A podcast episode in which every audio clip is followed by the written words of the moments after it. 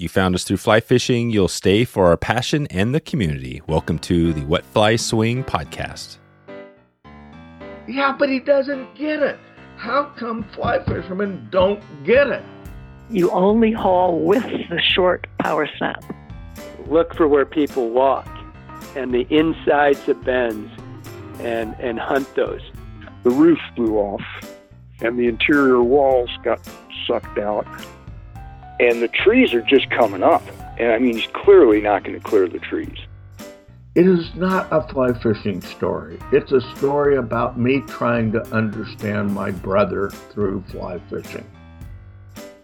Welcome to the Wet Fly Swing Fly Fishing Show, where you discover tips, tricks, and tools from the leading names in fly fishing today. We've been waiting for you. Follow our guests, follow us on Instagram, and share this episode and the love if you enjoy this podcast. And we are live in three, two, one. How you doing, Hal? Well, Dave, thanks for having me, man. Yeah, yeah. Thanks for putting this uh, some time here today to talk about some important topics. Um, I don't know your your full background. I know you have this amazing podcast, which uh, you know reaches out to a lot of people. You're connected to you know backcountry hunters and anglers, which is a very important group, and you got a lot more going on. So let's just take it back really quick before we jump into everything on all that. Let's talk about how you first got into hunting and fishing. has this been around your whole life? Where did you grow up? What's your first memory? That's a big question. Um, I've been hunting and fishing since I was as could really little. Probably I started hunting when I was nine. Um, but I grew up outside. Well, we were in North Alabama, in what's now the giant city of Huntsville. And uh, when I was 11, uh, my parents they had never been happy in town. They bought a piece of ground out of town, and we lived out. So I was raised out in the country there, which was kind of the origin story of if I've got one. yep. Uh, but I was hunting. I, I had good people in my life. My my father was really busy, but he had grown up in South Alabama and loved it. He he knew how to fish and hunt and, and hunt. He didn't hunt much, but they were like good enablers. Um, like my mother cooked everything. She cooked rabbits and squirrels, and um, she was not a hunter at all. Uh, but she was. They were great enablers. Um, and then I was obsessed with fishing since the, my earliest memory. I, I really don't I don't understand how the key fits in that lock really. Yeah. But I was obsessed with what fish were doing when I wasn't watching.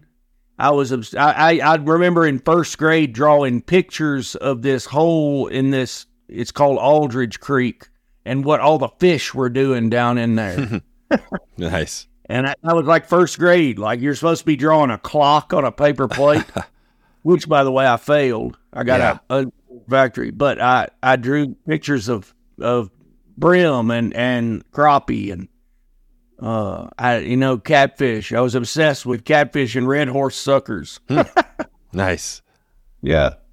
I don't have an explanation for that, you know. Yeah, that's amazing. So you pretty much, I mean, since day one, you know, you had it in you. What I love that that your parents, you know, you're in the in town, and then they moved out to this property. What was that like? Was that a when you moved out there? And I and I asked this because we've been talking a little about doing some moving around, and and we've got a couple little kids, and I'm always interested. Like for you, was that a game changer when you moved out? Did you love that?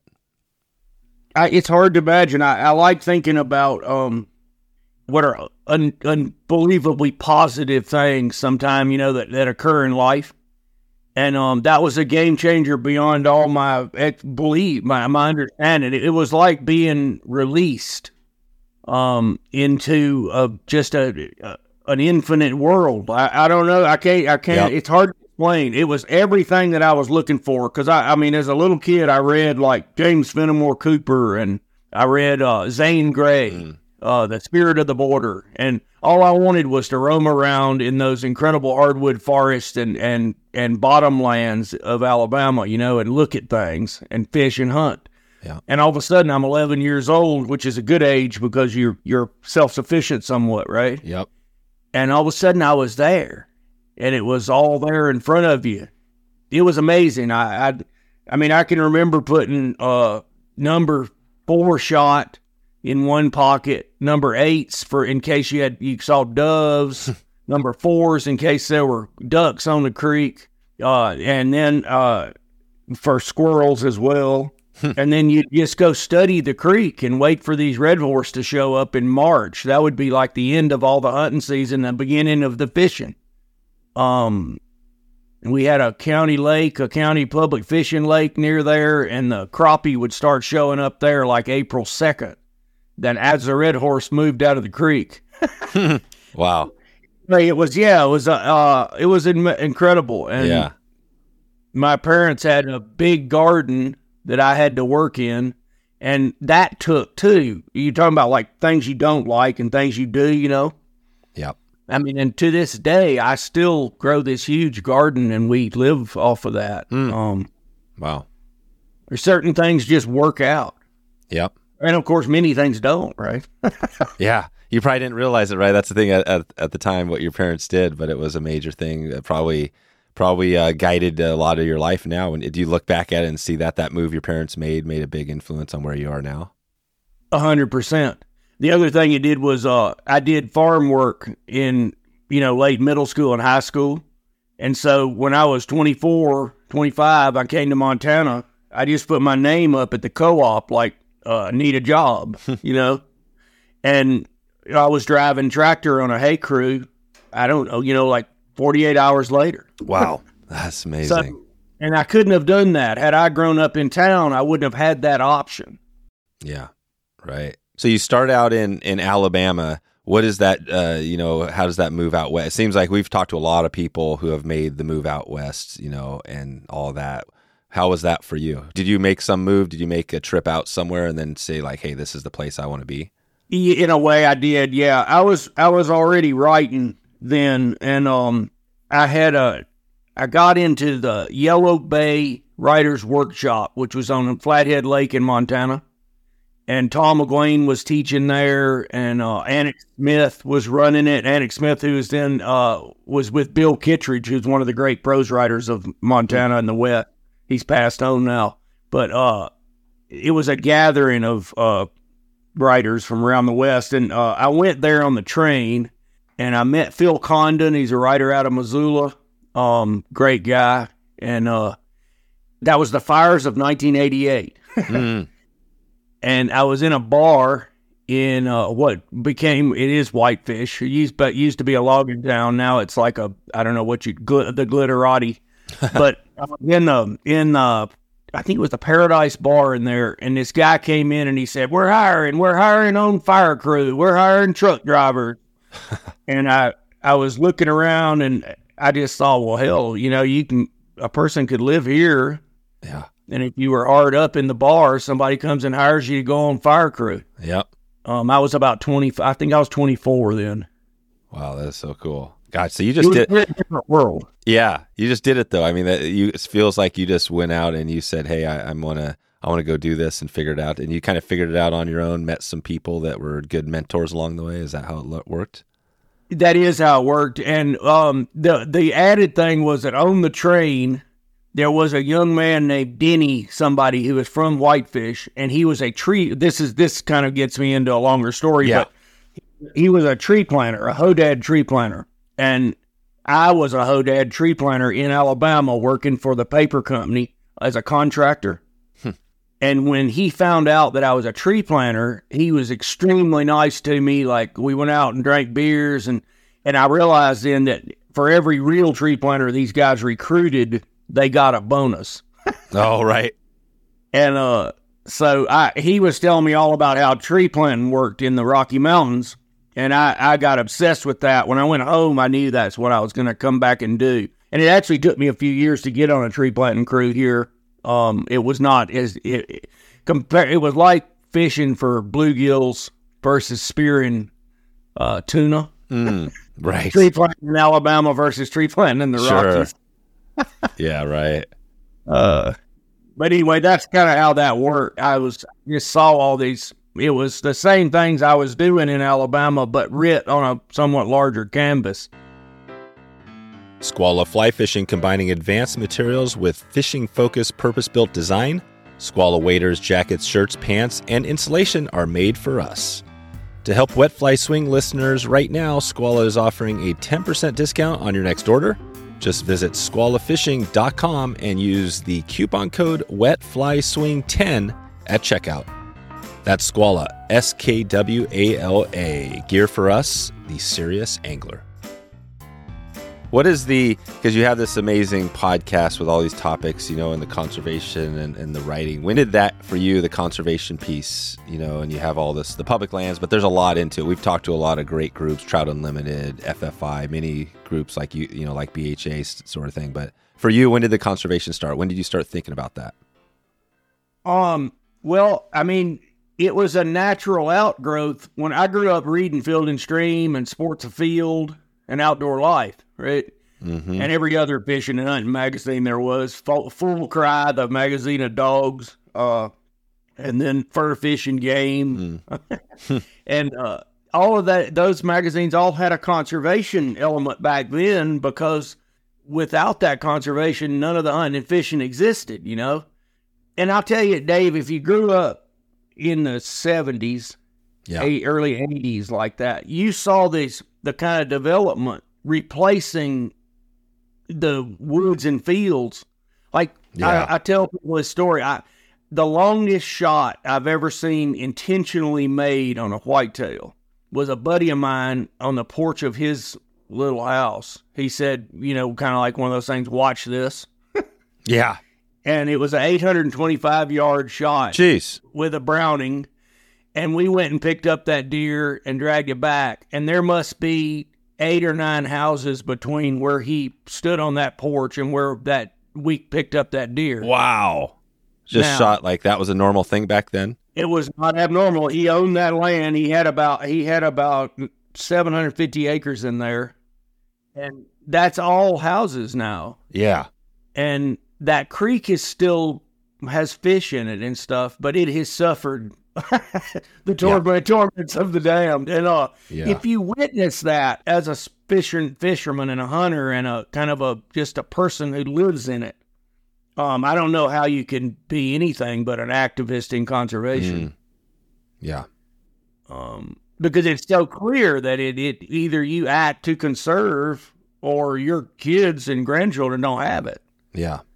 It's it's just an obvious equation. Right. So you saw that just from your own. You didn't have to. Um, well, you read a lot too, but I was reading it. I mean, I, Yeah. I grew up. Ted Trueblood was still. I, I think I was reading older Ted Trueblood stuff in in uh, Outdoor Life, the back page of Field or Stream, um, all of it, you know, and, and it was all kind of married in, integrated to just the joy of hunting and fishing. Like Pat McManus was writing those Mm. incredibly funny pieces, you know, and they're all based on living in a place that has clean water and beautiful hunting and fishing. And those things don't exist by accident. It was so clear to me. I, I watched them channelize that Aldridge Creek Yeah. in Huntsville.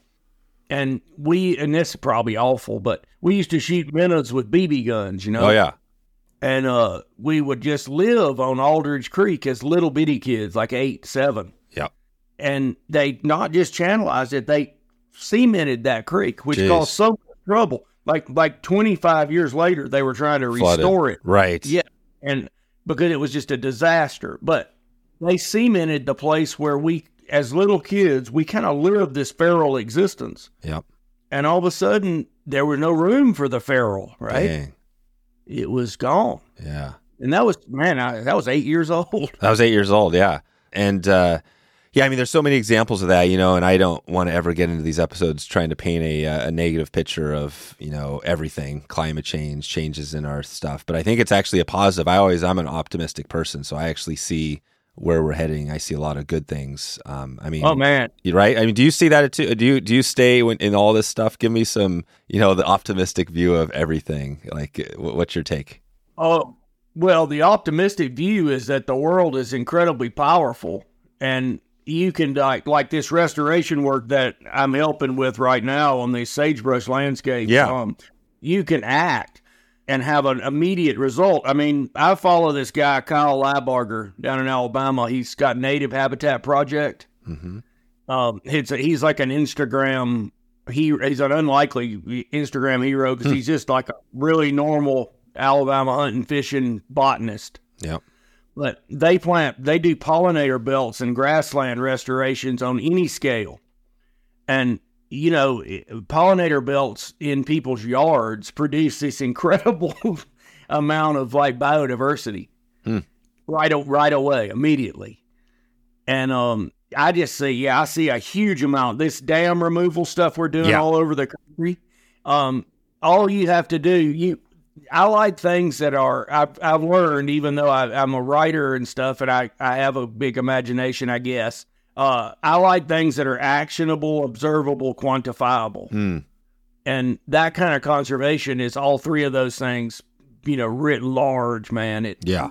you can do so much, and people are learning more and more. Um, I mean, local agriculture is exploding right now because people want good food, and those kind of things are fostering elements of biodiversity that we didn't have. Um, I see a rising tide of of just understanding, and it's almost like a almost like a renaissance in human thinking on this stuff. So yes, I'm not just optimistic. I'm uh, I love it. Yeah. I think it's fine. You know, we're running neck and neck with a lot of problems, but what is the main problem? The main problem is indifference. Yeah. It's not hatred. It's not ignorance. No. It's indifference. And who is less indifferent? Who is more like act, motivated than a person who loves to fish? Yeah. You know, um, I mean, that river that you understand as a fly fisherman, because that's kind of a, a next level study. Yep. You know, you can drift a, a night crawler on a circle hook and do a lot. yeah. But to dry fly fish a river is to study that river and to kind of immerse oneself in the whole system, right? Right. And you are going to know that place and fight for that place in a way that it, it's just it's the opposite of indifference. Yeah, you're in it. And I'm more I'm definitely more of a, a fisherman, but you know, I still do some hunting and I feel like hunting for me it's the same thing. Like I remember starting out hunting and I've gotten better at it and now, you know, I'm at this other level where yeah, you have this connection to the the, Yeah. the habitat, nature and and you know, when you when you shoot an animal, it's a whole thing, you know, this whole thing, it's hard to explain. But it sounds like you do a little both hunting, fishing. Are you kind of trying to are you equal or are you do you do a lot of both of those? Uh, I do a lot of both, and um, just lately my hunting has been less because of uh, work. Mm. Um, and hunting here is a big commitment. Like, uh, uh, I don't have horses, but I, uh, you know, it's like you go into say the Bob Marshall or Scapegoat Wilderness, and um, there's a lot of there's there's not as much just easy hunting, Mm. and so I do try to I try to kill all of our meat every year. Um, but some years that does. Yeah. Are you in Idaho or where are you at? I'm in Mon- central Montana. Oh, Central Montana. Okay. Yeah. I mean, I, I came here I, in the eight late '80s. I think the first year I was legal, I killed a, a five by five bull behind this ranch that I was working on. Yeah. Buddy, I thought I'd hit. I just Jeez. again, it was one of these things where you just changes your life. You Oh, know. yeah. Um, and I didn't kill another one for five years. I, I I found out both how it can be done and how difficult it can be too. Yeah. Um, and that just hooked me even more. You know. Yeah. But I grew up that whitetail hunting in Alabama still something I I totally love. Um, I'd never gotten over my infatuation like with Alabama. Uh, I was in the Bankhead National Forest last winter, and that's in like central Alabama there. I just I don't know that I've ever seen any place that was more fascinating than that in my whole life. Yeah. And I've been lucky in traveling around, you know. Yeah. Yeah. We've done episodes kind of like you all over the, you know, everywhere, but we're doing more and more, you know, down, down south, down out in that neck of the woods. And the more you get into it, you realize, yeah, there's all sorts of amazing resources, fish species no, you hadn't heard of, people are chasing. Yeah, right. All these things. We did a red-eyed bass was a species we did an episode on recently, and I didn't know anything about it. Who was that with, if you don't mind me Uh, asking? Oh man, what was that? I'm drawing up. I, I got so we do so many guests now. I'm drawing up. Like I'll, I'll find Yeah. that for you, Hal. Well, That's fine. Yeah, that is um that fly fishing for red eyes. what got me into fly fishing in high school. Oh no, kidding. yeah. Oh wow! Well, here it is. You should check this out too. If you don't, well, you probably know Matt, but Matt Lewis, he's a conservation. Yeah, I know him well. yeah, I know him well. five sixteen. We'll put a link in the show notes to that one. It was a really awesome episode. Okay, yeah, he is awesome in that. That some of those Bankhead rivers, they're like that's the headwaters of all that stuff, right? Yep. And um, yeah, I just uh, I was I did a lot of that. I, I had a little eagle claw, uh, well, big eagle claw fish, uh, rod and reel with an automatic reel Yeah. when I was really young. My, and it turned out my father was good at good. He was a good fly fisherman for bass, Huh. and I didn't know that until I was like nine years old because he was so busy. And I watched him catch a big one on a popper, a big largemouth on a popper. And again, like I was like, "Holy smokes, look at this!" And then he gave me that eagle claw. And then years later, I kind of rousted it out when I got a driver's license, Oh yeah. and I started figuring out red eye. God, And uh, yeah, that's so cool. Well, yeah, what did your dad do? he was a lawyer. A lawyer. Oh wow. and we had five. I had four sisters, so uh, and they were all in college. I we were older than I was. They were all in college at the same time. So when I was coming along, um, he worked like he was. I don't know. I wouldn't say he was a workaholic. He just he had to work. He worked all the time, and um, that paid for our like life out there in the country, in the Southern Cumberlands and all. Um, and but he uh, he was a very he was very busy and he had come up on the Chattahoochee River, and he he had I mean he had been a fly fisherman. He had me when he was older, so this goes way back. Like he was in World War II. Oh wow.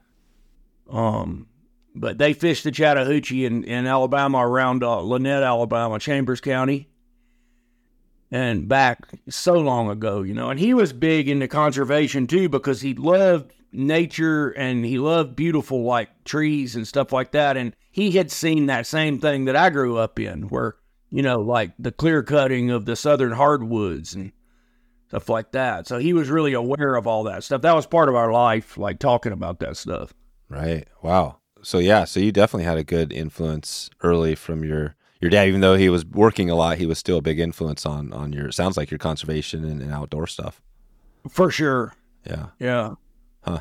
Wow. It seems like now, you know, with like you guys and all with podcasting and just this everything, right? All this content stuff, the meat eater, right? Uh, You know, all Yep. the groups. Seems like there's just tons of resources out there. Do you find like nowadays, um, you know, what's your take on all that? Uh, Do you feel like you've been involved in, I'm- and we can get into the podcast. I want to hear about how that started, but you know, Sure. did you jump into, were you, have you always loved this social media, the podcasting, all that, or is this kind of an add on you figured like you had to do?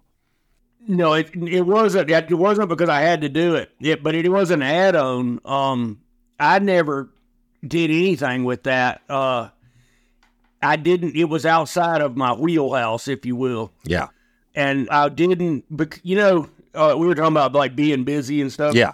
Like I never bow hunted because September. I used to. I, I- always had about three buckets of income as a self-employed person, right? And one of those was working doing forestry work, which I've been doing since I was 19. And uh, so I was always finishing up. If you're in Montana and you do forestry work, September is that's the end. Yeah. Whatever you get done in September, that's going to be it. You know, so I was always like away from home in the woods working in September, and I would come home mid October and go hunting. Mm. So there wasn't a lot of time for social media type stuff. I, I wasn't even aware of that stuff. And I was at a camp out with backcountry hunters and anglers, and a uh, a young young woman named Jill Albin was there, and myself and Greg Munther, who he's a and he's probably eighty years old now, retired Forest Service, unbelievable trad bow hunter. And Munther and I were standing around this fire, and he was talking to me. I was asking him questions. He has some of the greatest experience of anybody I've ever known, you know, in the in the woods hunting. And Jill came to me later, and she said, "Do you know that you could have recorded that conversation, and in this these memories, this history, would be available, like to people who would would love to hear it." And that was the birth. Of, this is true. This is the origin story. That's cool. of this podcast. Nice. Um, and that's an honest story about how this came to be. I had looked into, you know, I've been a reporter as a third of my income for all my life. and I had looked into like V vlogs, vlog. Yep. L O G, Sure. um, because as a reporter, the rise of the internet, you know, killed the magazines. Yeah. And so I was always looking for how do you how do you survive, right? Yep. So I had been looking into this, but I have a really short attention span, and none of it had ever come to fruition until uh, Jill talked to me about this podcast, and and about a year later we had it set up. There you go. And what year was that when you set it up? You had first episode. I'm saying that that was um 2023, probably 2018, Yeah, 2018. 17, yeah. Yeah, right in the same time when we launched ours, about the same time. Yeah, and it was when the technology was coming around too that somebody like me, who's not a technology person, could actually handle it. Yeah, that's the amazing thing is everything has gotten easier in the last five, ten years for doing this. Yeah, and I don't see that as a bad thing. I, No. I see see it as your podcast, my podcast. It rises or falls on its own merits, Yep. and I think it's awesome because uh, when I was coming up early as a writer, the gatekeepers were kind of a big problem. Mm. right. Yeah. The gate. You had these massive magazines or these big. Right. There's a few people that were running the show, and you you had to get in there. Is that how it worked? That is how it works. And I was lucky and then I like with Field and Stream, they were super they were good to me. But other gatekeepers, I can I, and I'll never name this, but Sure. one time I had a story that I was pitching about a man who was a famous botanist. And um, it turned out that he had been living under an alias his whole life, and he had actually escaped from this kind of marijuana charge. Oh wow. And uh, the gatekeeper woman at this magazine said, "Let me get this clear. You want me to pay you to write a story about somebody who's nobody has ever heard of?" And I was like, "This is one of the most interesting human beings I've ever known." yeah. And she was like, "Nope. Oh wow. There you go. You just can't do it. Yeah, you just couldn't do it." Like, Wow. you know, and I never had any like capital. yeah. You know, Sure. I mean, I never, I wasn't a venture capitalist. There was nothing there. I, I ventured from paycheck to paycheck. right. Like most of us. That's the thing. Right. Yeah, yeah. So I welcomed the the advent of this more democratic form, which you know we call social media or podcast and blogging. Um, and blogging's kind of passed on, Yeah. right? Yeah, a little bit. Uh, yeah, it has. I mean, it it still works. But you know what? I always still I've talked a lot about this, but with the podcast and I've done everything, the blogging. I've you- you know I've tried it all.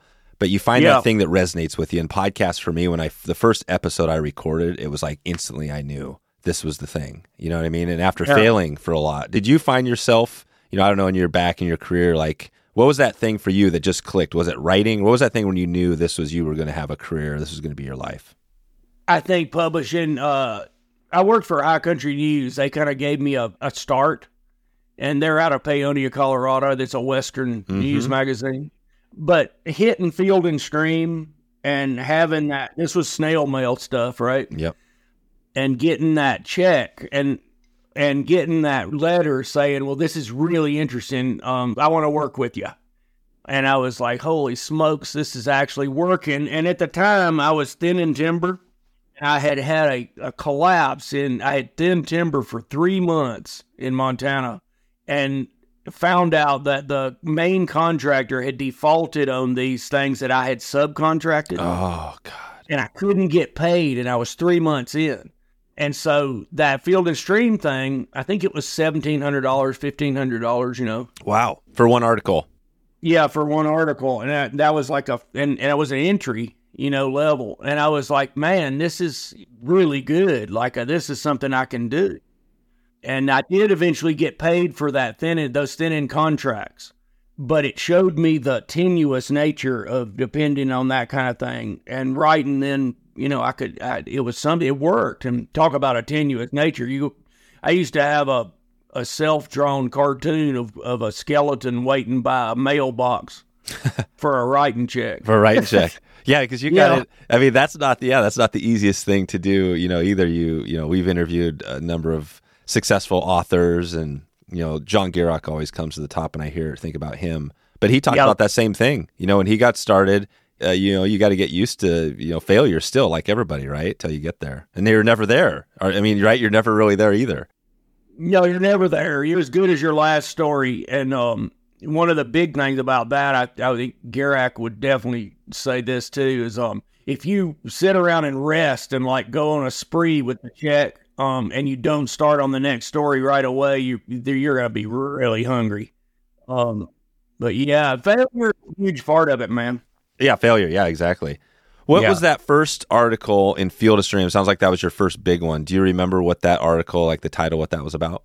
It was. It was about captive trophy shooting in this rise in um they called it game farming, you know. Mm, And they were doing it, it, it this is, is a long story because Yeah. um they there was a ballot initiative in Montana to ban the practice. And it, that ballot initiative came about because of um, not because of my work, but because right in in conjunction with the stories I was publishing about whether people thought this was an interest. I didn't care if you wanted to shoot captive elk sure. on your property. What was happening was they were building these giant fences to contain them. Oh And they- wow. They were blocking a native wild mule deer migration route. Oh man, not good. Yeah. And these deer were getting like hammered on Highway 93 in the, Jeez. in the, in the Bitterroot Valley. Yep. And I was like, whoa, what does it mean to have wild game displaced by this facade or fall fake trophy shooting thing? And I got into it really heavy. Uh, and that story was um was in Field and Stream. It was an, it was a great time in my life because I had hit on a topic that uh, resonated with a lot of different people in the world. You know, Yeah. it was a question about hunting, right? It's a question about what do we seek in hunting. Uh, it was a question about the, the who owns native wildlife. Mm, Can you fence them in? right. And, and the, right. and the answer in Montana was no, you cannot. No. And this was a small community, Dave. So Yeah. I knew all. I knew many of the players. Oh wow. So you knew the people that were fencing in the animals and owning the property. Well, they had come from California to buy this place and do that, but I knew their employees. So you say I wasn't at the level of the folks buying, you know, Sure. two thousand acres, but I was certainly at the level of the guy who dug the fence post holes. Fly fishing is always in full swing at Drifthook. Let Drifthook Fly Fishing outfit you with the perfect assortment of flies to prepare for your next adventure. Everything from nymphs to dry flies, hoppers to streamers, and their Euro nymph fly kits. All are pre-packed in a double-sided water-resistant fly box. These kits ship free directly to your door, ready to start catching some fish. If you're starting out or just looking for additional tips to help you catch more fish, drifthook.com has over 50 instructional videos and over 200 articles to help you improve your fly fishing game. And I want to reiterate this fact right here that Drifthook has a great resource at the website. Matt has put together some awesome blog posts. And these aren't just flabby blog posts, they are packed with lots of great content to help you on your next adventure, wherever it takes you this year. With over 150 verified five star reviews and a 30 day money back guarantee, Drifthook's family owned business has you covered.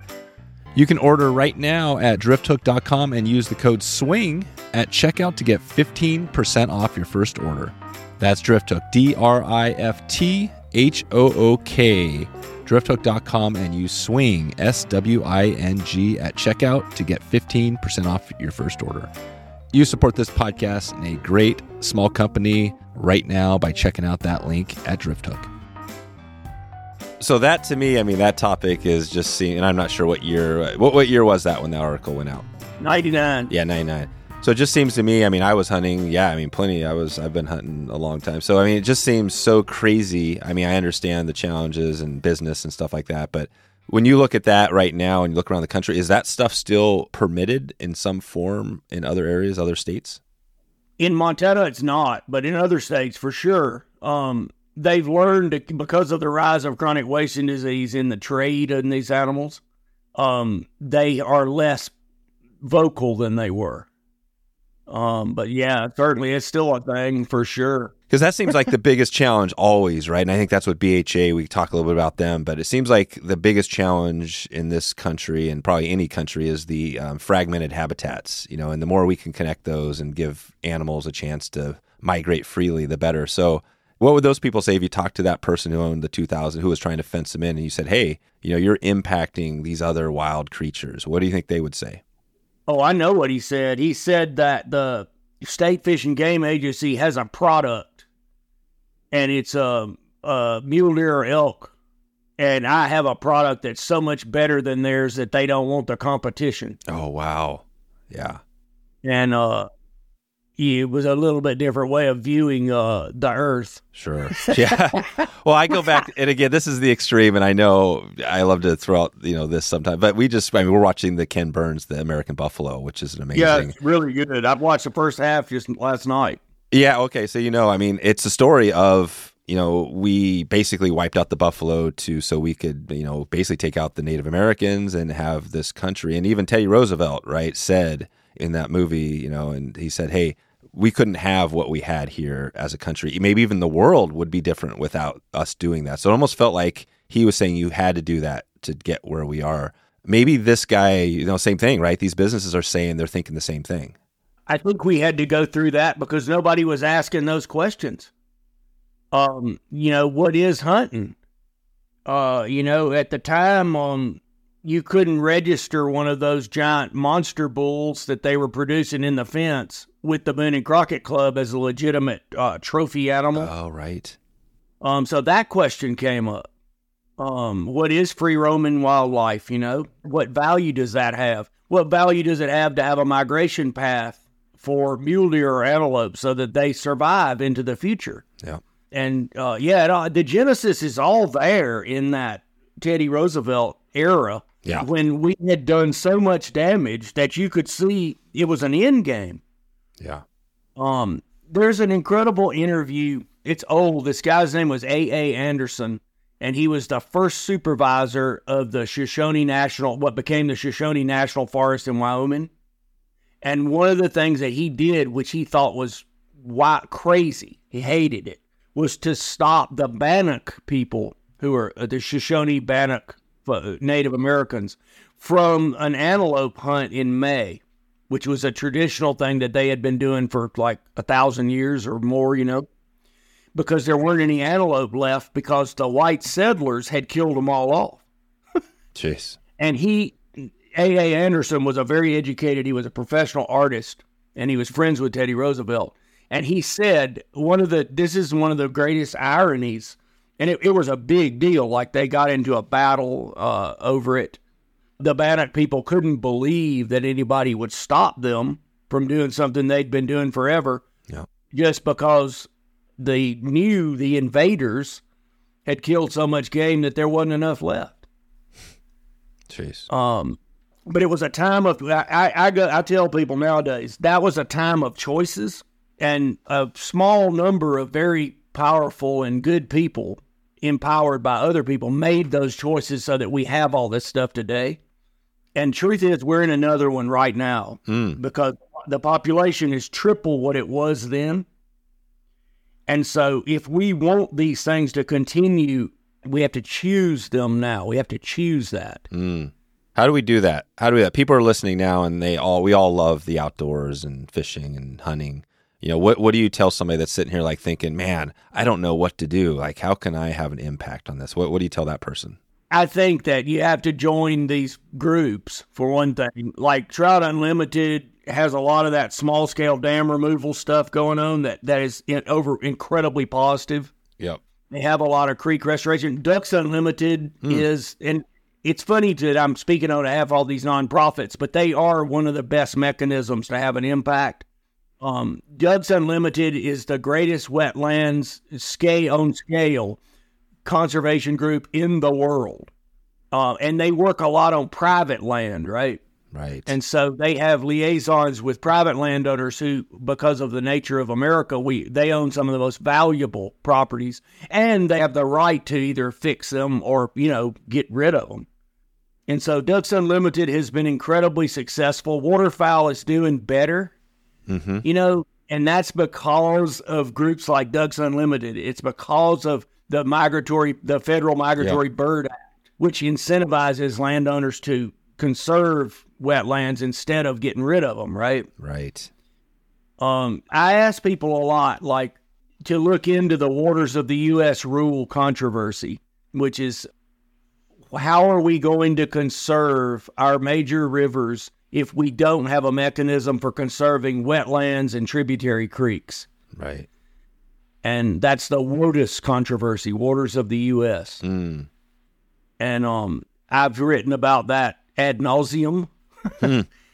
and I still, yeah, I have less of an answer now than I did when I begun. Yeah. Uh, because before the Supreme Court decisions, which redefined the Clean Water Act as being very specific to navigable waterways, the Environmental Protection Agency had taken on the powers to regulate wetlands and not let people pollute tributary creeks and Yeah. stuff like that, right? Yep.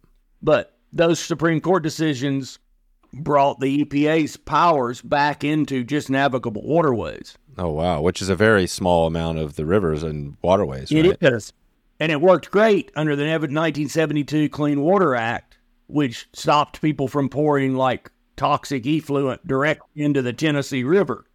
But as development has spread out and farming has gone in a much different direction than it did back then, we have the tributaries and the wetlands. It's like you saying, well, I protected my main arteries. Yeah. You know, I just put a little Drano into the veins of my hands. God. Jeez. You know, Yeah. so uh, we're at a crossroads there, and we're at this crossroads at a time when somehow we've decided that we don't like the federal government.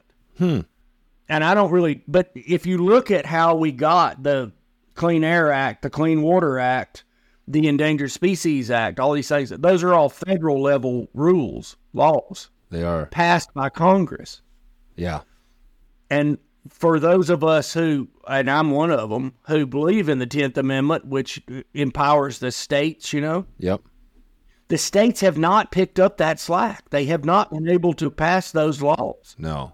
I mean, that's the that is why the federal government is so um, you know amazing and why it's there. it's the stuff that the big stuff, you know, the big stuff when when we can't figure it out at the state because there are times when the local level is great and works great, but there are times when the federal government ideal world, in an ideal world, it would all be done at the local level. exactly But that has not been the case at all. no And so we've leaned on this federal government of the 1970s. If you look at the major environmental, uh, like the Toxic Substances Control Act of 1976, you look at that stuff, you think, wow, what were we doing? You know, Doug Brinkley has a book called Silent Spring Revolution. oh yeah And that book explains exactly what we're talking about. Who were we in 1972 when Nixon signed the Clean Water Act? You know, yep and what we were was a nation that was exhausted by pollution. And we had given up on the idea that giant anybody could be totally relied upon to not wreck it for all of us. And, you know, freedom implies a lot of individual responsibility. And when you're pumping your effluent, toxic effluent into the Tennessee River because you don't want to pay to have it hauled off, you're not exhibiting personal responsibility. God. yeah, we did one of our partners on a recent event we did was the River Keeper, and it was out kind of Oh, man. on the East Coast, and we heard the story, uh, you know, of how that got going, and part of it is the lawsuits, right? That's I think at a certain point you kind of need that piece. You, you hate to go there, but sometimes you have to go there, and that's how some of this gets going. But I mean, what's your take on that? it was a blizzard of litigation that led to the Clean Air Act as well. Oh, it was okay. And um, if you look back at the genesis of that, I think it was this Georgia pecan growers whose whose pecan orchards that dated back to the Civil War had been killed by coal fired power smoke, you know. And the people who who were polluting realized that this litigation would be would literally, you know, just ruin everything for them. Yep. So they needed a baseline. And the Clean Water Act, the same. Um, I did a profile of Ray Scott, who founded the Bass Angler Sportsman Society. Hmm. He's the father of all the bass tournaments. Mm-hmm. And he Ray before he is to, to me he's an American hero. Um, before the Clean Water Act of 1972, uh, Ray and Bass Angler Sportsman Society probably filed more lawsuits against polluters in the Tennessee River system than anybody ever has or will again. um, and he called it Bubba Power. nice. That's perfect. and and they just weren't going to put up with it anymore. They loved to fish for bass. He had the tournament set up. Um, you know, he's making some uh, revenue, Mm-hmm. and he was just like, you know, you don't have the right to pour that poison into this river that we all fish in and depend on for drinking water. You that is not your right. No. And he, I think he used the Rivers and Harbors Act, which was a really early uh, pollution anti-pollution ordinance, like from the 1800s. Mm. and that was the basis for the civil lawsuits that they filed and they won and it was so obvious that they were right under the law right that we eventually got the clean water act in 1972 and nixon signed it Huh. Wow. Got all that was going. What do you when you look at that time and you, it sounds like you know that well, the '70s, that period of all that versus now, you know, 2023, where we're at. I mean, are there any similarities? Lots of similarities of where we are with other challenges.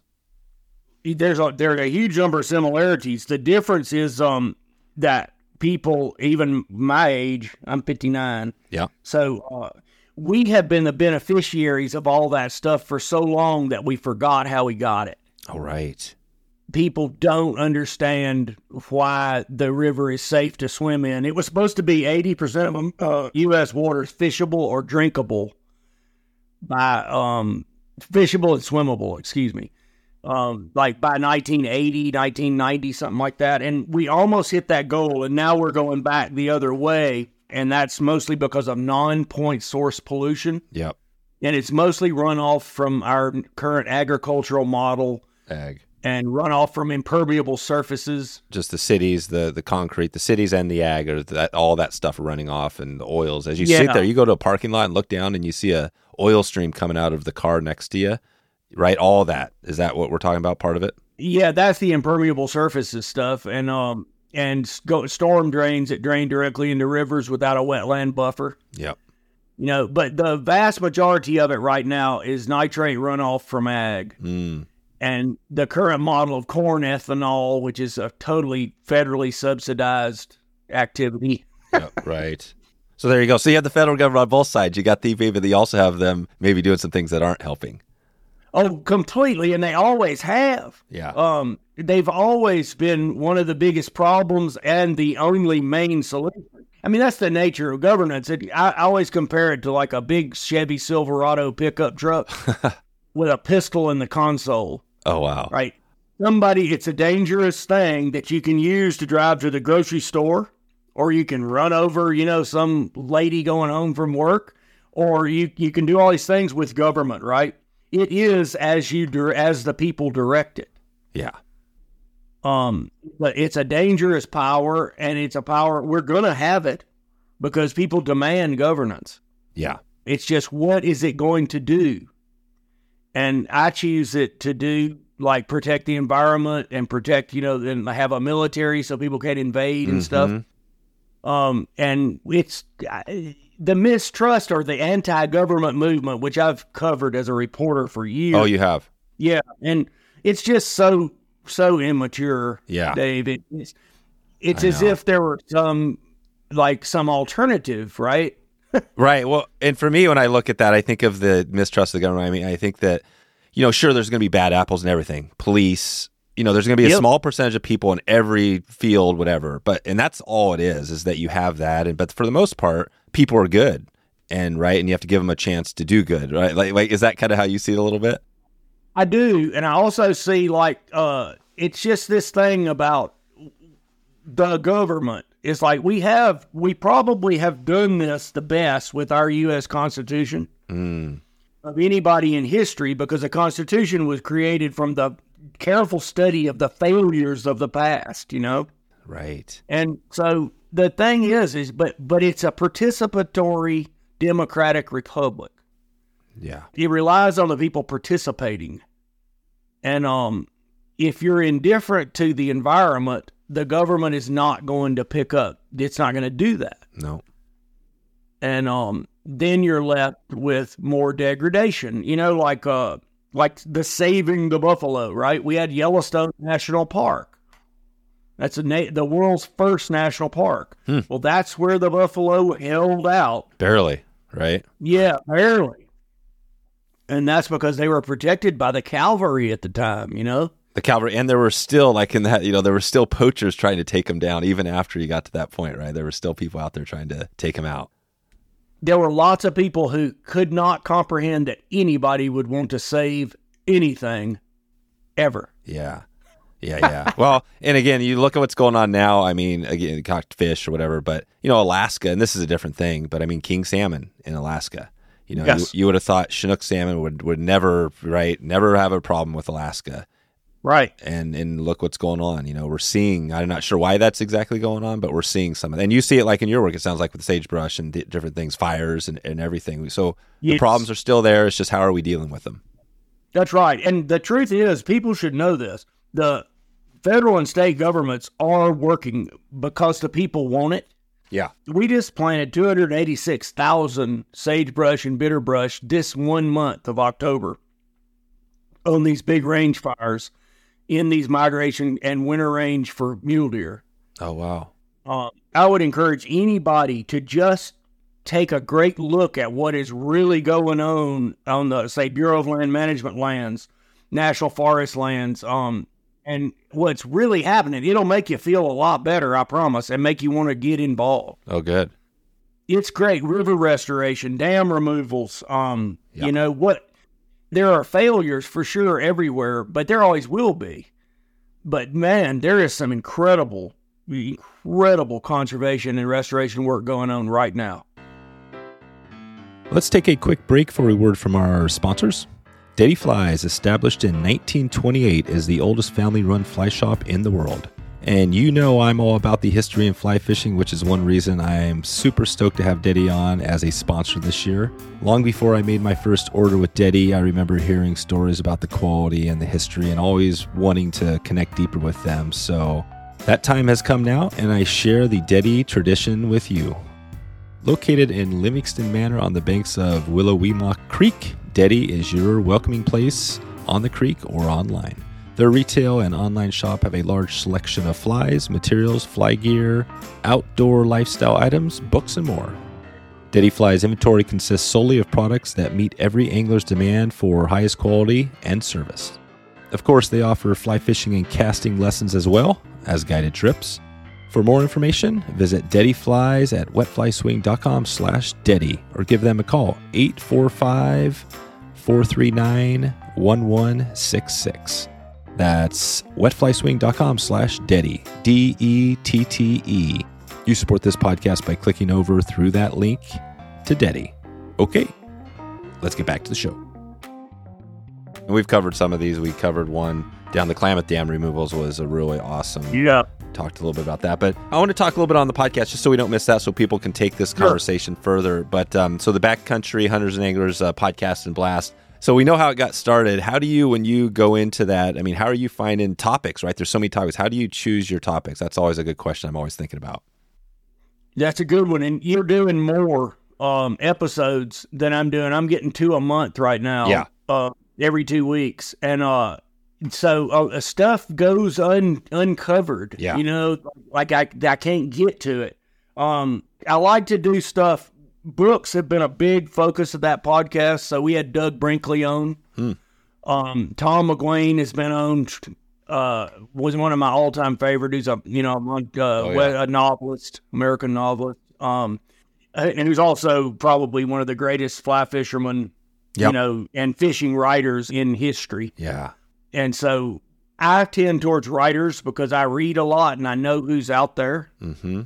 And I want to get, I would love to get John Gierach and David James Duncan. Yeah. Um, that's definitely something I want. But I pick, I also, I try to, I don't even try to balance it, man. But? I, I, no, but I'll do issues like, um, we just did the Ambler Road up in Alaska, which is a proposed new industrial corridor, 211 miles to the headwaters of the Kobuk River.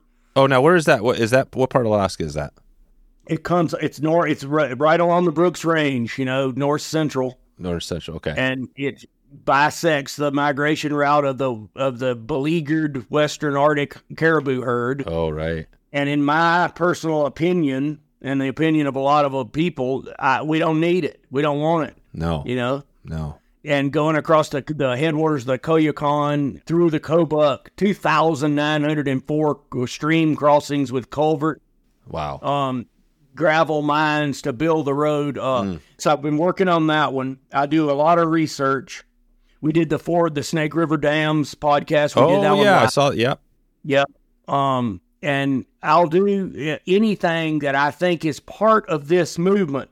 All the, uh, this movement that I feel is building from the bottom up Yeah. that recognizes the power and importance of our connection to the earth and the waters and fishing and hunting and regenerative agriculture. All of the things that are pieces of this puzzle that make up the relationship of human beings to the earth, which sustains our every endeavor. Right. I think of that John Jeavons quote a lot. You know, all of man's pretensions, his most beautiful art, music, um, all of our endeavors depend on the fact uh, that there's six inches, I'm paraphrasing, Yeah. six inches of topsoil and the fact that it rains. yeah. God, that was good. Yeah, I mean, it's hard to go. You know, there's um, so many topics I want to cover, and like most of these, we won't be able to get to all of them. But uh, we'll, we'll have the podcast. Tell me about BHA, just high level. I know you're not necessarily directly affiliated with them, but you have kind of the name in the podcast title. But for somebody that doesn't know much about, you know, what they have going, uh, you know, how to connect, what would you say about BHA?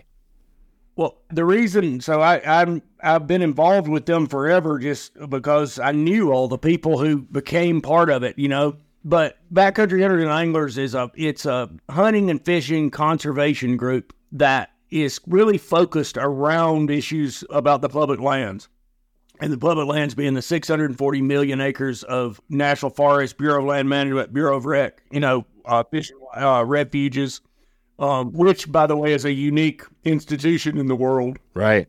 And so uh, BHA formed to do that, to kind of be an, a, grassroots advocacy organization um, centered around public lands issues. Um, like in Kentucky, like if you're in the Daniel Boone National Forest, right? Or Yeah. um, Missouri, I think is the Mark Twain. Um, in Alabama, it's the Bankhead. Uh, in Florida, the Ocala. You know, uh, and those because we have all the these public landscapes which are available to all of us. There are always going to be issues, and those issues also because public lands in the West are the source of sixty three percent of all the available water Jeez. because they're the high, higher country, right? Uh, right. those lands are always there's we should be in conflict over the management of those lands. We need the best ideas to win.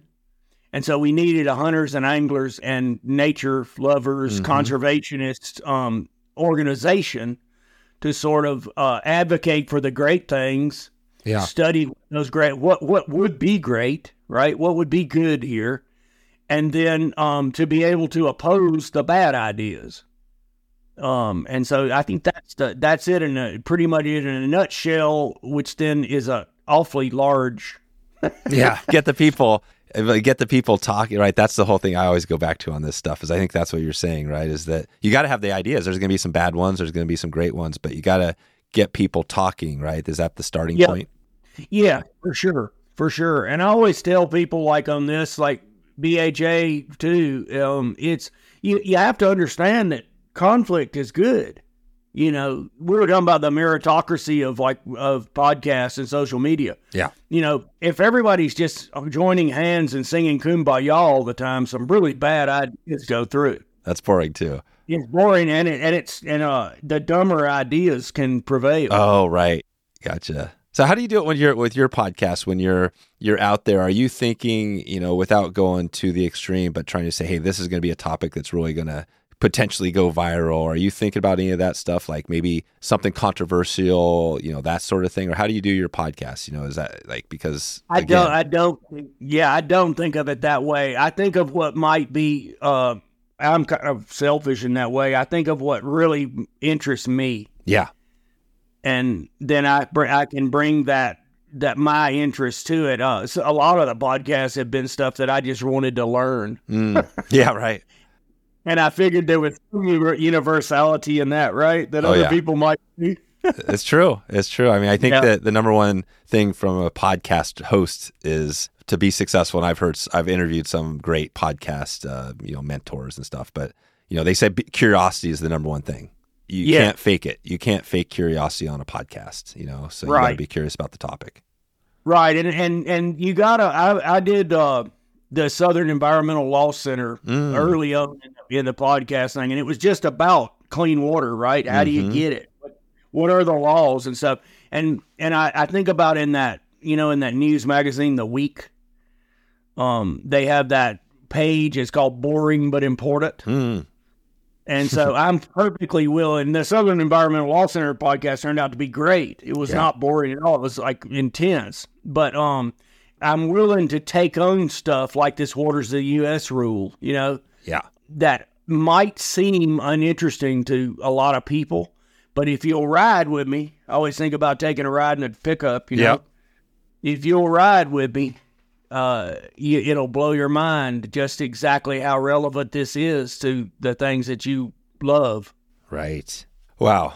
Well, yeah, I mean, how I want to take it out here. I want to, you know, kind of respect your time, make sure we take it out here uh, pretty quick. But um, I had a, a few more questions here, and one of them we kind of have this kind of conservation partner shout out segment to help wrap things up. But you know, I think we've talked about a lot of them. Are there any other groups, you know, kind of we could give a shout out to? You think maybe we haven't talked about today that can get people thinking other big groups, or have we talked about most of them today? No, we haven't. I think that um, we need a more localized, uh, like get involved locally as well. You know, Mm-hmm. um, we talked about Ducks Unlimited and all. Check out what I mean. We just finished this project. I'm so proud of this with the Mule Deer Foundation. Mm, And you may be living in Florida or something and go, man, I've never even seen a mule deer. you right. know? But we are, I have a 23 person man and woman crew planting these sagebrush and these other native species on these giant range fires in the West. Wow. And I've been doing this for seven years as well, seven seasons. And uh, the Mule Deer Foundation is doing these incredible large scale, landscape scale projects across the West, you know, and in Alaska for black-tailed deer Mm, the Ruffed Grouse Society is advocating for something that I think is so incredibly important, which is to. so it there's a, there's a lot going on, right? So Yeah. we have not managed. Like there's forests that are now growing in places that used to be grassland or edge habitat, sure. right? And there's a lot of like uh, eastern cedar encroachment, which blocks out light to native plants that in Native American times would have been maintained by fire. Sure. So there's all of this biodiversity work being done by the Ruffed Grouse Society. Uh, Pheasants Forever is doing huge projects across America. They have Quail Forever with them Mm-hmm. about reintroducing fire in a sustainable and holistic way to landscapes that haven't had it since white settlement. And that is bringing back not just bobwhite quail, which are incredibly wonderful to hunt, right? hmm Yep. but it is also doing watershed health, pollinator reservates, native plants that come back with monarchs and all of these native bee species, right? Mm. And what it is is everything is connected to everything else. Is like Native Americans had tried to explain to us a long time ago. Yeah. They, they they knew what they were doing, didn't they? they knew what they were doing and they were kind of um, they were kind of selectively farming this huge landscape for them without taking so much from it that they they wiped it out right Yeah. Um, like you think about uh, where I've been in Alabama a lot in the last couple of years, and the and and um the Coosa River had all these fish weirs on it, and the fish would swim into these weirs. The local, the like the Creek Indians, could go and just collect a week's worth of fish, you know, in 15 minutes, right? Yeah. Um, and then those fish weirs are now under like 20 feet of water because we wanted those rivers for navigation. Oh, right. Um, it was a trade, right? Yep. But anyway, there's restoration all over Quail Forever, Pheasants Forever, Mule Deer Foundation, the Rocky Mountain Elk Foundation. Right. Tons. I mean, the Elk Foundation, if you love native wildlife like grizzly bears and, and uh, people people go, well, aren't they anti-wolf? Right. They're not anti-wolf. They're pro-elk. Pro exactly. Well, that gets into And- it. Yeah, I mean that gets into a whole other conversation, right? With the, It does, but yeah. you don't have wolves without elk. yeah, And so the Rocky Mountain Elk Foundation's project over 30 years now of of buying conservation easements or making sure that elk have a winter range in the west yeah, have been the linchpin of restoration of all kinds of species and landscapes and like just nature writ large mm, in the west that would not have happened without the Rocky Mountain Elk Foundation. yeah. That's huge. And so it's real, man. And and uh it's kind of unique to America, like that all these citizens believe in this stuff with their 20 bucks, Right. you know, and going to banquets and meeting people like at Pheasants Forever, you go to Pheasant Fest, you just meet some of the most interesting people in the world. You go to Trout Unlimited stuff like in Michigan, Yeah. where it all started, you know. You meet some of the most interesting people you'll ever meet. I know. God, that's so good. I mean, it, there's so much, so much good stuff there. You mentioned, uh, you know, a couple topics. I mean, wolves, and and obviously that's a huge topic. I don't bring this up to try to, like we are saying, try to create some, you know, uh, you know, discussion about like a Sure. hot point. But for me, I think of diversity. I think of like any natural population. I always think of this, right? The more diverse it is, it seems like the better. You know, the more diverse Well, the wild. more resilient. Yeah, more resilient. So, what's your take? Yeah. Give us high level just on wolves, you know, in general, and you know, what I mean, we don't have to go deep on this, but I think there's a lot of people that think, even hunters, right? Lots of hunters are like, "Wow, why do we want wolves? They're killing our animals." Like, what, what's your take? Give it Sure. to the general population. What should we know? Well, I can enrage everybody simultaneously. uh, There you go. the world needs a few. They, they, I think of wolves is kind of like myself. The world needs a few of us. It can't take a lot of us. right. And uh, the truth of it is, is that wolf recovery in the West, reintroduction is a little bit different. It's a more nuanced idea, right? Yeah, yeah, yeah. wolf recovery in the West has been an incredible success story of the Endangered Species Act. And in places like most of Montana, uh, that has been successful, and the wolves have not destroyed everything, Mm, nor have they have killing a few wolves caused any kind of cataclysms in wolfland. yeah, that's it. Right. So that's it. So things are working. So basically, with this wolf reintroduction, you know, things are working for. I mean, there's this stuff's working. Like there's wolves out there that are natural and breeding, and yeah, yeah, and they're not killing every elk out there. No, but I mean they have to be managed. Yeah. and they should be managed at the state level when they are recovered to the ESA guidelines. Gotcha. And there's a Alfred Lord Tennyson poem, you know, nature so careful of the type she seems, so careless of the one. Hmm. Like if you have wolves on the landscape, um, and they're chasing somebody's cows on private land, you know, that people aren't going to put up with that. Yeah. No. And so you have to be able Take care of it's uh you have to be able to take care of that and you have to have that's called a social tolerance. And social tolerance is built through pragmatic decisions. And then the most angry of the people who hate everything, uh, hate wolves, will kind of their ideas will be kind of marginalized by the effectiveness of the policy. Mm. And then the people who just love wolves and they love them and they're cuddly and they love them and they just can't stand to see any of them ever injured. Um, those people will be marginalized as well. Yeah. Yeah. That's the You know, extremes. um, yeah, and it's like you know the battle between the wolf haters and what people call the wolf humpers or the wolf Oh, right. um, Yeah. Those two extremes are not. They can't run the show. You know. right. No, that's the other great point. Yeah. And to enrage folks, uh, reintroduction uh, stuff like that was a really hot button, difficult issue. I still believe, and I, I, I'm unpopular for this on the wolf loving side, but I still believe that had we protected habitat, continuity, migration corridors, winter range for elk, that the elk would have, uh, that the wolves would have recovered in the Rockies if they were protected by the ESA and they would have recovered slowly and there would have been a lot less fury Right. Naturally. More naturally. You- more naturally and then and then you get these di- the wolves are such an incredible species. You get these disperser individuals who Mm. they're kind of like me or you in a way. They like got to see what's over the next hill. Right, they take off to California, right? That one wolf. take off to California or Missouri or like we had one up here that got hit on the highway in Vail, Colorado that was collared up here where I live. Oh wow. So you just have this species that is inherently fascinating and uh, individualistic, and um, I, I value it completely. I, I feel kinship with wolves and stuff, but like you know, I mean, you can't have like a twenty four No. wolf super pack Yeah. Racing through somebody's cattle ranch. Exactly. Well, and I think it goes back to you know I talk about this just with water and rivers too. You know, I mean, there's places where you know we have had a lot of influence, human influence that's impacted, and you can't just let it just completely go on its own because it needs Right. a little bit of help until it can get to that point, right, where it's like a Yellowstone National Park or something like that.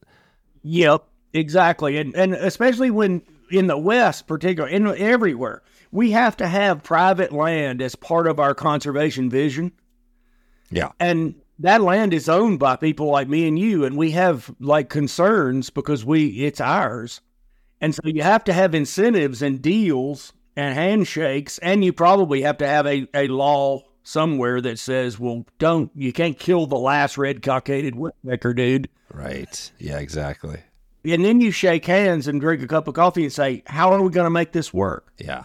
Because it has to work on private land That's the key. And it has to work for all of us on some level. You know? Yep. People talking again, right? I'm sure you heard a lot of that. Just keep people, whether they're whatever side you're on. If you're talking, if you're having coffee, if you're in that pickup together, right? It's a, it's a better chance.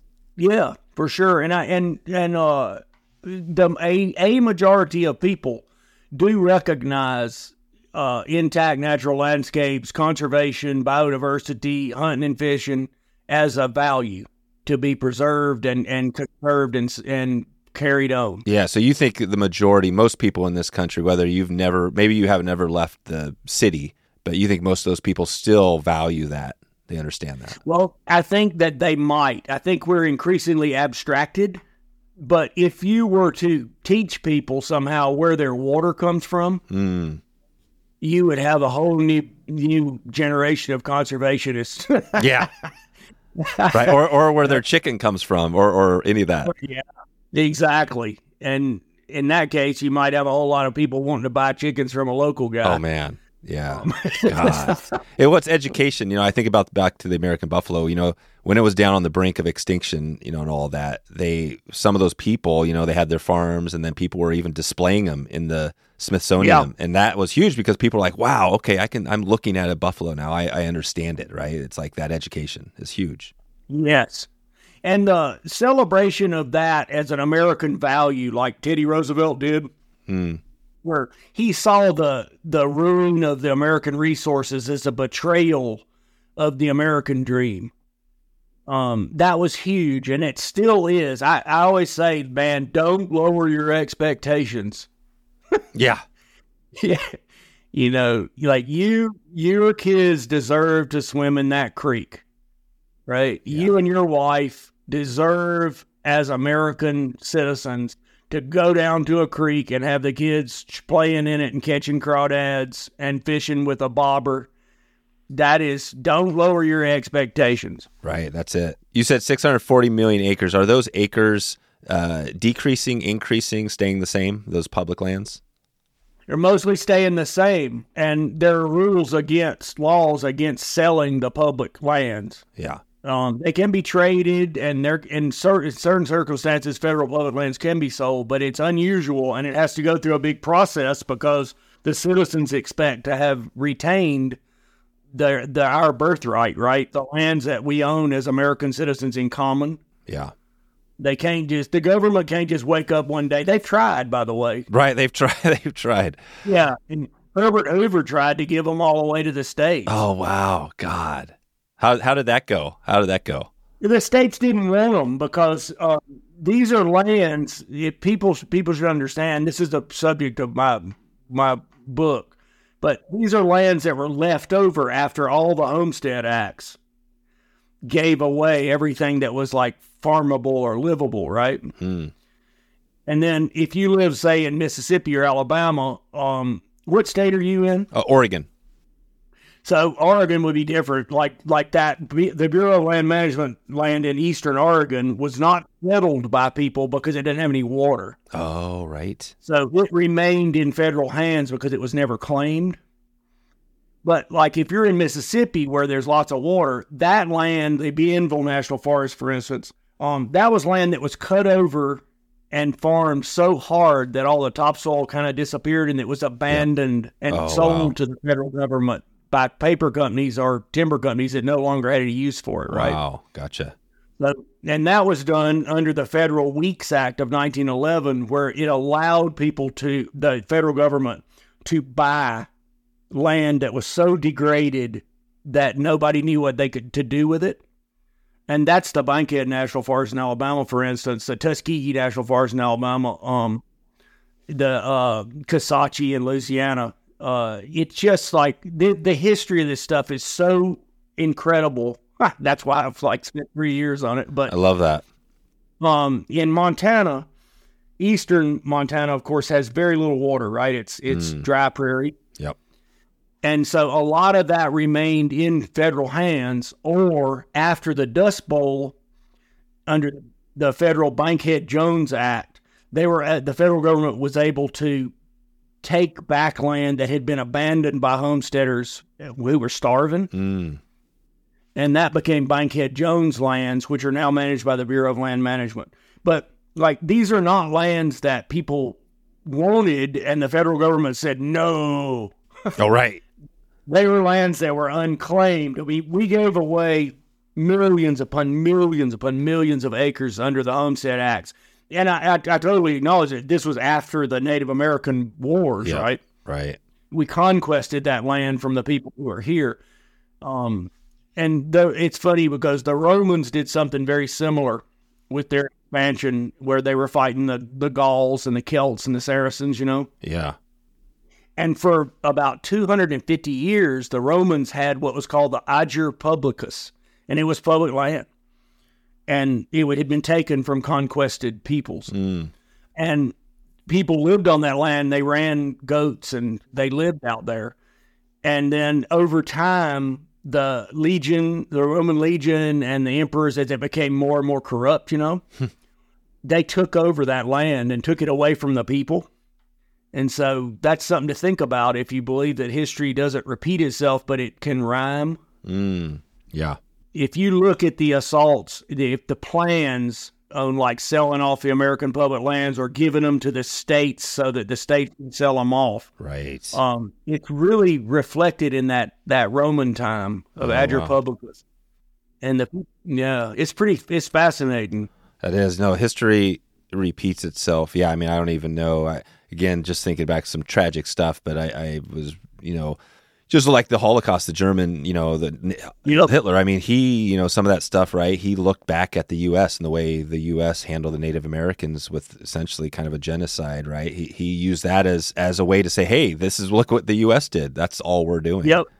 Yep. And we're taking Poland. Yeah, we're taking Poland. The same Yeah. exact things, or at least that's Yeah. how he thought about it. Yeah, for sure. And it's um and, and it's a, it's complicated and uh we talk about history um and it being sanitized right by the victor. Mm, yeah, that's You right. know, my take nowadays, I got to give you this before I Yeah. we sign up. Yeah, let's do My it. take nowadays is that these public lands are owned by all Americans, you know, and that includes the Native Americans. And if you look at the Bears Ears National Monument Plan, which was so con- became controversial after 2016, but before that was not so much. Um, there are five Native American tribes there who worked on the management uh, for the Bears Ears National Monument in Utah. And the future of the American public lands lies in really good tribal engagement and Native American uh, management to help. And it's going to be better with the input from the, the people who had known that land for, you know, 10,000 years. It's not just a seat at the table. It's um we need that input now for the future management of public lands and then we can all have we can hold on to this thing, this wonderful thing together. Mm. and that, so that this is we're talking we're this is kind of like wolves. We're touching on a, a Yep. topic now that's a different, topic. Big. Check out the original management plan for the Bears Ears National Monument. Okay. and you'll see why, and and you'll see why it was so opposed by some folks who didn't don't want that. Gotcha. Gotcha. You're right. This is good. Well, we'll put, you know, like like I said, your podcast has a great uh, resource of episodes. So I'm sure some of these topics they can follow up. Pe- people listening out on that. Um, tell us on your book before we let you get out of here. What's the name of the, the book you have going? And give a shout out there. Well, I think it's I don't know yet, but I think it the subtitle is Journeys on America's Public Lands. Uh huh. and um I've been traveling for a couple of years on it um and writing on it for a couple of years and I'm I'm maybe a year off on delivery but uh it's just about the history and of public of the American public lands Mm-hmm. and then the second part is just profiles some National Forest or Bureau of Land Management lands and like what's really there. For instance, like in the Apalachicola Forest in Nash- in Florida, Mm-hmm. it's just and the history there is so incredibly uh, interesting that I don't I think that if you read that chapter of the book you would become an advocate for keeping that land in public hands and managed by the U.S. Forest Service forever. Right. And anybody that suggested different, you would be able to look at this chapter and go like, "But what about?" Yeah. yeah. Wow. This is good. So when is this book? Do you think it'll be out? I think I can do it. I don't know how long it's going to take to bring it into full shape, but probably 2025. Okay. 25. Good. Um, and if I can't get that, I'm in big trouble. So yeah. I'm going elk hunting tomorrow, but it's a kind of a narrow window. I love it. I love it. You're going out. We'll we'll, uh, we'll update the link in 25 when we get there and put that in the show notes as well. Um, but uh, yeah, yeah, I'll let you get out of here and get to your hunting uh, preparation. But I just wanted to say, you know, I think we'll have to get you back on if you can down the line because I think there's a lot of top. This has been a great conversation. I think we could talk for hours here and, and keep going on some of this stuff. So um, I just appreciate all your time today and all the good work you've been doing over the years, and excited to keep in touch with you. Yeah, you too, Dave. I, I appreciate the your interest here. Like, um, your listenership is like perfect for Yeah. this. You know, you can. I mean, this is how it works. Yeah. This is the groups. This is like a small community, ours, who don't know about you, and now they know about you, right? And then they're going to learn about your stuff and your other groups that you're supporting and all that. Yeah, and it's just like be engaged, man. Like you got three score and ten on on this planet in this assembly of molecules. Like, That's right. Do something with it. Do something with it. Awesome. All right, Hal, we'll, we'll talk, be talking to you soon. Yes, sir. Thank you, man. That is a wrap. You can grab all of the show notes at wetflyswing.com. And please follow us on Instagram and share this episode out with someone you love. Please send me an email, dave at wetflyswing.com, if you have any feedback or want us to put together an episode on this podcast for you. Check in anytime. I hope you enjoyed this podcast and would love to meet up with you on the water. We have new fly fishing schools going all year long and all around the country. So if you want to connect, let's do it right now. All right, time to get out of here. I hope you have a great evening. I hope you have a great morning or great afternoon wherever in the world you are. And I appreciate you for stopping by and checking out the show today. We'll talk to you soon. Thanks for listening to the Wet Fly Swing Fly Fishing Show. For notes and links from this episode, visit wetflyswing.com.